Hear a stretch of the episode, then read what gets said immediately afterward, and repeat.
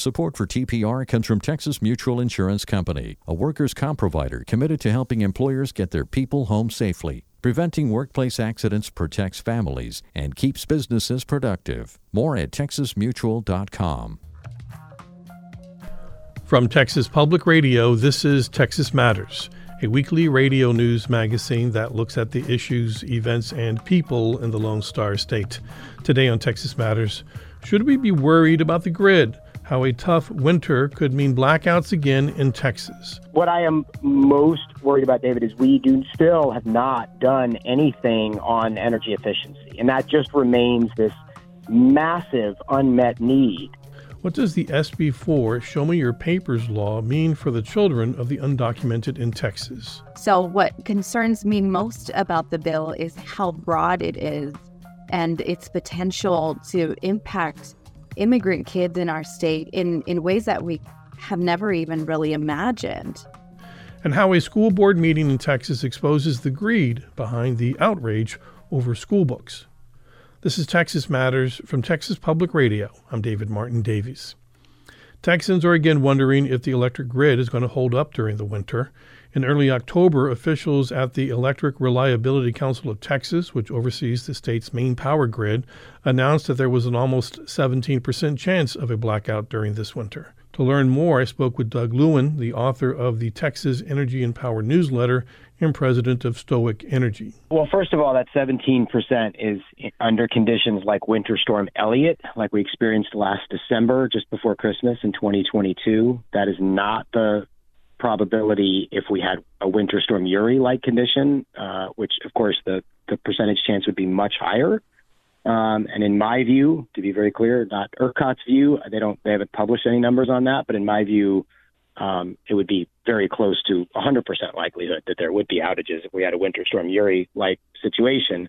I don't think that they would last as long or affect as many people uh, as they did in 2021 because there have been some improvements made and we can talk about those. But um, I think there's very likely to be outages. So yeah, I mean, people can take that to mean what, what whatever they like. I think it means we should be prepared. I think it means we should you know hope and pray we don't have conditions like Uri. And of course, there's not a real high probability we will, but it's but it's certainly not zero either. So I think you know people should be taking precautions to, to make sure that they're ready. Um, you know, so many the problem in part of the problem in 2021 was so many people were not prepared, uh, myself included. I don't think we imagined such a long outage could actually take place. Um, now, obviously, we all know that, so uh, being prepared is very important. Recently, ERCOT canceled a program that was supposed to develop power reserves for the winter. Uh, it had to cancel it because there weren't any participants in this program. Explain that to me. Yeah, well, I think to call it a program is probably overstating it. I mean, this was, uh, I, I would describe it more as like a Hail Mary pass, right? At the end of a football game, throwing the ball down the field, hoping somebody might come up with a miraculous play. Like they, they put this out there in early October and said, you know, we're going to need 3,000 megawatts to show up within a couple of months and they were asking for either uh, what are called decommissioned power plants. Basically, just means that in many cases they've been taken apart. Um, that you know they would have to somehow find parts and the people to put those parts in place in, in the space of only a couple of months. Um, and they had a little over 2,000 megawatts of generation on a list. Not one of those megawatts uh, offered in at, at any price. They didn't put a price cap on it. So theoretically, somebody could have said, "Well, I'll bring a power plant back for you know hundreds of millions of dollars." Nobody even bothered to do that because it was basically impossible. I don't know why they did this. I think this has been a distraction. Uh, I think there was very little chance of it actually working. And this is not like Monday morning quarterbacking. I said it at the time, and I'm certainly not the only one. Uh, I think everybody in the you know follows this stuff or is in the market kind of looked at that, scratched their heads. Um, so I just want to be clear: it's not like anybody really thought that was going to be there. This was just sort of like a hail mary they uh, you know put out there really kind of last minute. So I don't think that that changes the probabilities of of anything bad or not bad happening this winter. Well, during the summertime, of course, we had the incredible heat all across the state of Texas, we were getting these warnings uh, telling us to reduce uh, how much electricity we were we using during peak hours. Can gather from that that all of the power generation that was out there was being used in, in Texas. And now we've had a couple of months of, uh, you know, things have, have calmed down. And have they been able to use this downtime to do all the repairs? Because I can imagine uh, they really put a lot of stress and strain on, on the grid and the power generators during that time.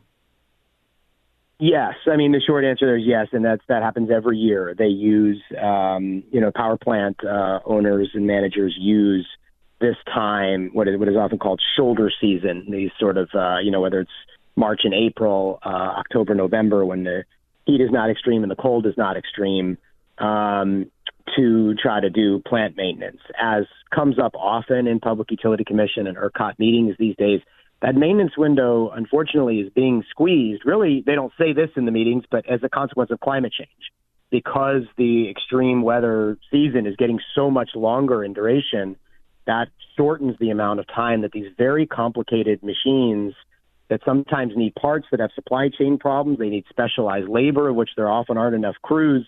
You know, um, it's it's very difficult for these folks to to get the maintenance done in what are um, you know effectively sort of shrinking maintenance season. So while while we hope that that has happened, and there certainly are inspections that ERCOT is doing uh, to make sure that they're ready for winter, um, it's it's a bit of a dicey proposition as to whether or not they're actually able to do the maintenance they need. Well, not everyone can go down for maintenance at the same time. Otherwise, shoulder season would be a, a really grim time.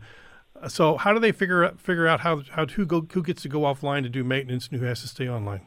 There is a system. They do have to you know, report and in some cases ask, and they can be told no, you can't. And and uh, you know, ERCOT does try to work with them to to schedule it, but they're not all down at the same time. But out of a thermal fleet of uh, what are we at, like 70, 75,000 megawatts or something like that of thermal, which is coal, gas, nuclear. Um, during these maintenance windows, it is not uncommon for there to be 30,000 megawatts out at any given time. So um, while they do cycle them, there's a very, very large chunk off. And as a matter of fact, that puts us at risk of outages during those shoulder seasons. And um, not many people realize this, but we've actually haven't had a summer outage. We came very close September 6th of this year, but there has never been an outage in the last, I don't know, 40 or 50 years. I'm not sure there were before that, but it, but in a you know a generation or two, there haven't been summer outages. There were there were outages in April of 2006 and it was largely because of this problem: unexpected heat with a lot of thermal outages uh, for for maintenance. So that is a risk that that uh, ERCOT and generators have to manage. Well, people are looking at battery storage as uh, new technology that can help us during these peak demand times. Uh, yet there are some new laws and regulations in place that uh, battery storage folks are saying is keeping them from rising to this challenge and opportunity. Is what can you tell us about that? Well, yeah. So there, there is a proposed regulation at ERCOT that would make it very difficult for battery storage to participate in backup reserve markets. Um, and there were there were lengthy discussions today at the Public Utility Commission about that. They did not approve that regulation. So in the past, the commission would not have had to approve it, but because of changes made at the legislature in this recent session, um, now all ERCOT actions must be approved by the PUC. They did not approve it today. They, they didn't deny it either. Um, but really, um, you know, I, we, we could we could get into the details, but I think the main point here is uh, we know, and ERCOT itself says that on September 6th, 2,181 megawatts of storage made a huge difference when we were very close to being at the edge of rolling outages. Uh, and if ERCOT is taking actions to, this is not what ERCOT says, now I'm speaking. If ERCOT is taking actions to actually put up barriers, and this is something one of the commissioners, Commissioner Glotfelty, was saying today, if they put up barriers to storage, then we're losing potentially what is a really valuable, dispatchable resource that wants to come onto our system and it can solve a multitude of problems. While it doesn't solve the URI problem, it's not a multi day resource. The vast majority of problems on the grid are an hour or two, or, or an outlier, three or four hours, and storage can solve most of those. So it really is perplexing why they'd be doing this, and, and hopefully from the direction that they, um, you know, from the from what they have hopefully heard loud and clear from the commission today, they'll back off the stance and really try to, to try to you know make it as easy as possible for storage to, to get onto the grid. I don't know why they'd be doing otherwise. It doesn't make sense to me. Well, well, the view from the uh, bar stool at the dark dark end of the tavern. I mean, it looks like you know people don't want you know competition and having reliable battery storage that would make renewable power uh, make more sense than uh, if you were a fossil fuel power generator. Why would you want that? Yeah, it's it, it's certainly possible. I mean, those those kinds of uh, you know calculus do sort of come into these uh, discussions, but I just you know it's it's it's ERCOT itself that is really just going to the mat for this regulation. And as a matter of fact, Commissioner Glotfelty brought that up during the meeting as well when they said, "Well, we remanded this a few months ago," and Commissioner Glotfelty said, "You only did that when you were forced to." Like they they have really been pushing full speed ahead for this. And that's what I don't understand. I understand why a thermal generator, why somebody that owns a gas plant wouldn't want more storage because, like you say, it's more competition. I don't understand why the grid operator wouldn't want a highly dispatchable, fast acting resource on its grid. It that doesn't make sense to me. I guess you could, you know, there's lots of ways you could go, and, and listeners can imagine all sorts of reasons why. I won't get into speculating like that, but uh, just on the surface, uh, you would think a grid operator would want every single megawatt of this they could possibly get their hands on. How are you feeling about things right now? Now that we're getting into the winter, winter. Um, you know, I am not. I, I, I don't think, um, you know, in any situation, sort of like you know, excessive worry and and and stress and all of that, anxiety is is is ever super useful. I, I, so, I mean, I'm uh, and, and again, like the probabilities of a winter storm Uri, you know, aren't super high in any given year. Um, all of that might be cold comfort to folks. I, what what I am most worried about, David, is we do still have not done anything on energy efficiency, and that just remains this massive unmet need. Um, where you know it's really inefficient heat uh, in poorly insulated homes, you know, adds up to somewhere around um, a third of the peak demand in the wintertime. And it's a very known problem. We could have very targeted uh, programs and policies and incentives that could solve that for a fraction of what so many of the other solutions, including building new gas plants, um, would cost. And yet, nearly three years later, nothing's been done there. And and it's not just like that's a nice to have. When you ask how am I feeling, like that is the number one reason I'm nervous because the the demand is just out of control. The the grid operator ERCOT still doesn't understand that demand. They keep missing. Just last winter, they missed their demand forecast by over 20 percent because they still don't understand this massive load that is resistance heat, backup heating in homes, three and a half million Texas homes that add up to like 25 or 30 gigawatts. Again, about a third of the of the total load. So that to me is a prerequisite. I don't think we will ever have a very reliable grid in the wintertime and still until we have addressed that problem and it remains completely unaddressed at this point. Doug Lewin is the author of the Texas Energy and Power newsletter and the president of Stoic Energy. Last month, during the most recent special legislative session, Governor Greg Abbott asked for and got a state law that would allow Texas law enforcement to arrest people for being in the state illegally. It's now sitting on Abbott's desk, and he hasn't signed it yet. It's called SB4, but that name doesn't communicate much, which is why some people are calling it the Texas Show Me Your Papers law. Opponents are saying it will lead to racial profiling by police.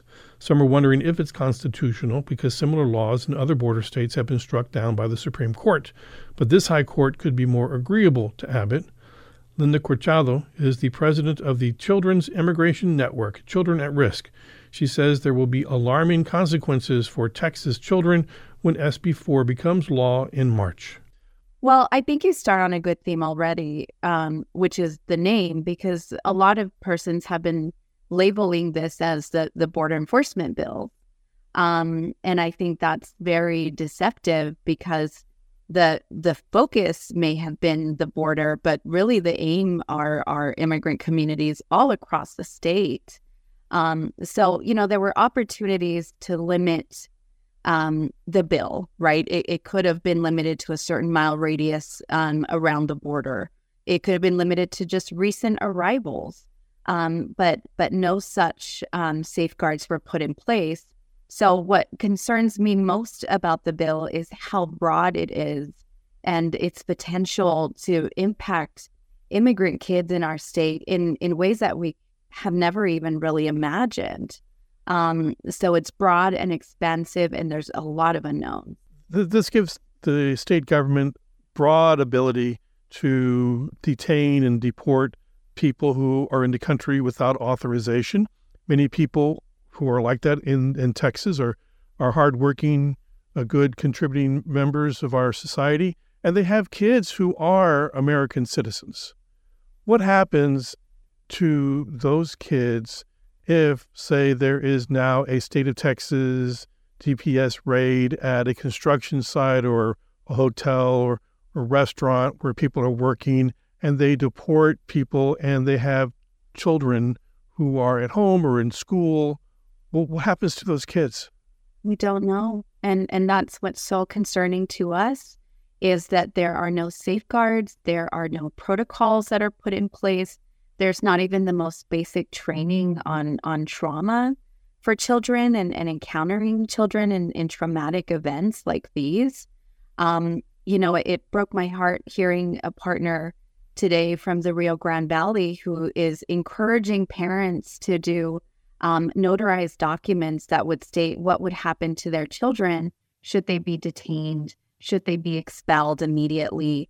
Um, so the level of thoughtfulness that immigrant parents are having to put into place now as they consider the future of their kids without them in this country is just so heartbreaking to to put my mind around. Someone might say, well, that's why we have a foster care system. Foster care system in Texas is broken. Uh, that's a federal judge who has made that determination. Children come out of the foster care system in worse shape than when they go into it. Um, it was, so that that doesn't seem like a solution. No, it's not. And I think a great example to show you all of the ways that this could impact children is I, I was just speaking with a service provider today who supports victims of domestic violence. And so she said, consider a mother undocumented driving her child to school. Uh, she stopped, she's arrested, and that child then goes back to the violent home. Um, so some of us think the home might be the best place, but it's very possible that an undocumented parent is actually trying to find a safer solution. Um, but because of SB4, that that reality is is long gone. Um, so, one fact you have in your presentations in San Antonio, 22.5% of children are from mixed status families with at least one foreign born parent. That so what does that how does that leap out to you? What does that tell what should I make of that? What was so alarming and impressive for me during this entire process is listening to elected reps in Austin and really realizing that they have no understanding of what a mixed status family is um, and the harm that could happen if one um, undocumented parent who may be the head of household is deported and their only crime was entering this country without inspection. So that leaves kids in such a precarious situation when when these laws are executed to its fullest extent and their family is broken not just broken but they may be a middle income family and now they're living in poverty um, now, a child may be having to enter the foster care system, as you mentioned. Um, so it, it's not just traumatic, it, it creates poorer families in our states when so many immigrant pa- parents are working so hard to improve their, their children's well being. So, this was passed in the recent special session of the legislature. Governor Abbott called for this specific bill to be passed. It's on his desk. He is yet to sign it. It's um, it seems like he normally he would have signed it already. I don't, do, you think that these observations from folks like yourself saying you know, you really don't want this bill because this could cause a lot more problems for you than you're ready for. Do you think that's um, he's, he's given him second thoughts? Well, I don't think I'm not that hopeful uh, about my role in this, but you know, there's also voices from the county governments along the border that are just uh, dumbfounded. This is such a large unfunded mandate, and and they don't know how they could possibly execute such laws. I mean, they would need to build a new state jail with 400 new beds, is one estimate from the El Paso County. Um, so it's it's compounds, right? It it goes beyond um, advocating for human dignity, and it also goes down to the basics of how are you going to fund this? You know, how are sheriffs going to even know? Um, how are they going to deter their sheriffs from fighting crime to separating a family in, in a Volkswagen off the freeway? Um, so there's just so many layers to this that that and there's just so many unknowns because this bull this bill was just being pushed out so quickly during the last special session that where we could have possibly hoped for better safeguards, they they never were put into place. Um, so what you have is a really bad unfunded bill with a lot of folks wondering how could we possibly execute this to the fullest extent and not go broke and not break laws. Linda Corchado is the director of the Children's Immigration Network, Children at Risk. Last month, during a marathon school board meeting for Conroe ISD just north of Houston, there was a debate over which library books students should be allowed to read. One 20 year old woman named Lana Burkhart was given her chance to speak, and she told the board the story that when she was 11 years old, she read a scholastic book that included a kiss. Burkhart said that experience caused her to become eventually addicted to pornography. That night, the Conroe ISD School Board passed a revised controversial library book policy, making the book removal process lengthier. The school district has removed 125 books from its library. But what about Lana Burkhart and her story? Judd Legum of the investigative journalism website Popular Information checked it out. I have been following around the country different efforts to restrict access to books in schools. Uh, a lot of it in, in Florida, but also Texas and Tennessee and many other states. And so I got a tip about this woman, Lana Burkhart, who went before the Conroe uh, School Board and essentially uh, testified that by reading a scholastic book, that sparked in her an addiction to pornography, which she said left her, you know, distraught and at one point suicidal. And the interesting thing about this is what she did not disclose. And, and later, this video of her talking about her story was promoted uh, on social media. Uh, and what she did not disclose is that the people who were promoting this on social media, uh, Brave Books and, and Skytree Book Fairs, uh, were her employer. Uh, she's the public relations manager for those, uh, for, for Brave Books. So that I think is is significant and because it suggests to me that there is more going on here than they're presenting to the public. This whole scene of you know the city of the going to the school board meeting and complaining about books, it's become so common. It's almost a cliche. I mean, it's a it's a scene in the movie uh, Field of Dreams. You know, Mm-hmm. It's like you know something that um, mm-hmm. happens all the time apparently, but now it's yeah. gotten even even beyond uh, what was portrayed there, and and we and, and we're at a point where anyone can walk up to the podium and present this story, and it's not fact checked, and yet it can drive public policy. Does that alarm you? Yes, and that's what interests me about this story. You know, it would have been one thing if she tried this gambit and then she sat down and that was the end of it. I probably wouldn't have written about it. But what happened is after she told her story, the school district uh, took action and essentially uh, restricted uh, a book, not the book that she read, but a book that she says was similar to the one that she read by Scholastic, uh, and restricted it for anyone in eighth grade uh, or or younger. And they're also considering um, removing Scholastic book fairs as a result. So these these efforts are having an impact. And that's why I think it's important because there are school boards that are driving policy based off of this. But even further, the the fact that this woman worked for the rival book company, that rival book company promoted this video of her in front of the school district without acknowledging that. They had to know, right? Yes, they they would have to know. In fact, we know that they knew because I, I didn't get into this in the story itself because uh, I was trying to do it in the most economical way I could. But this is nearby the headquarters of that uh, book company, Brave Books. And in addition to her, there were other member uh, employees, including the founder of Brave Books, who testified at the same hearing.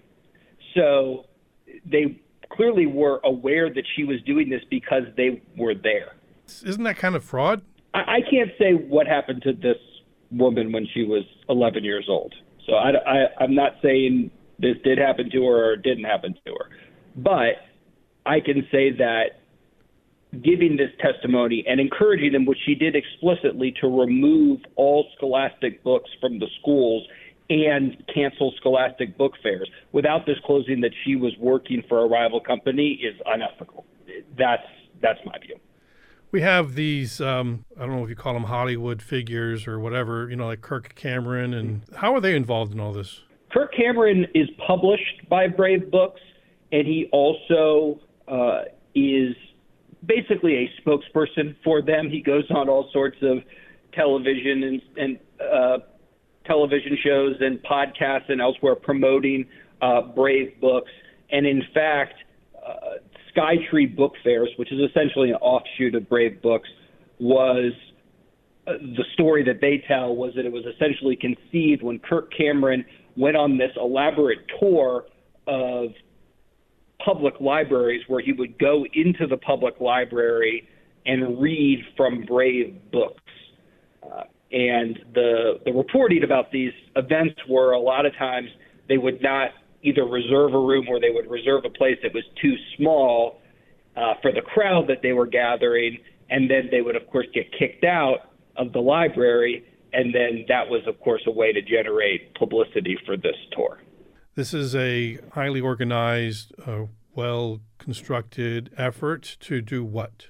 Well, I think part of it is there are certain kinds of books, particularly books with LGBTQ characters. That was one of the books that was restricted. It didn't really have any sexual content, but it did have characters that were LGBTQ.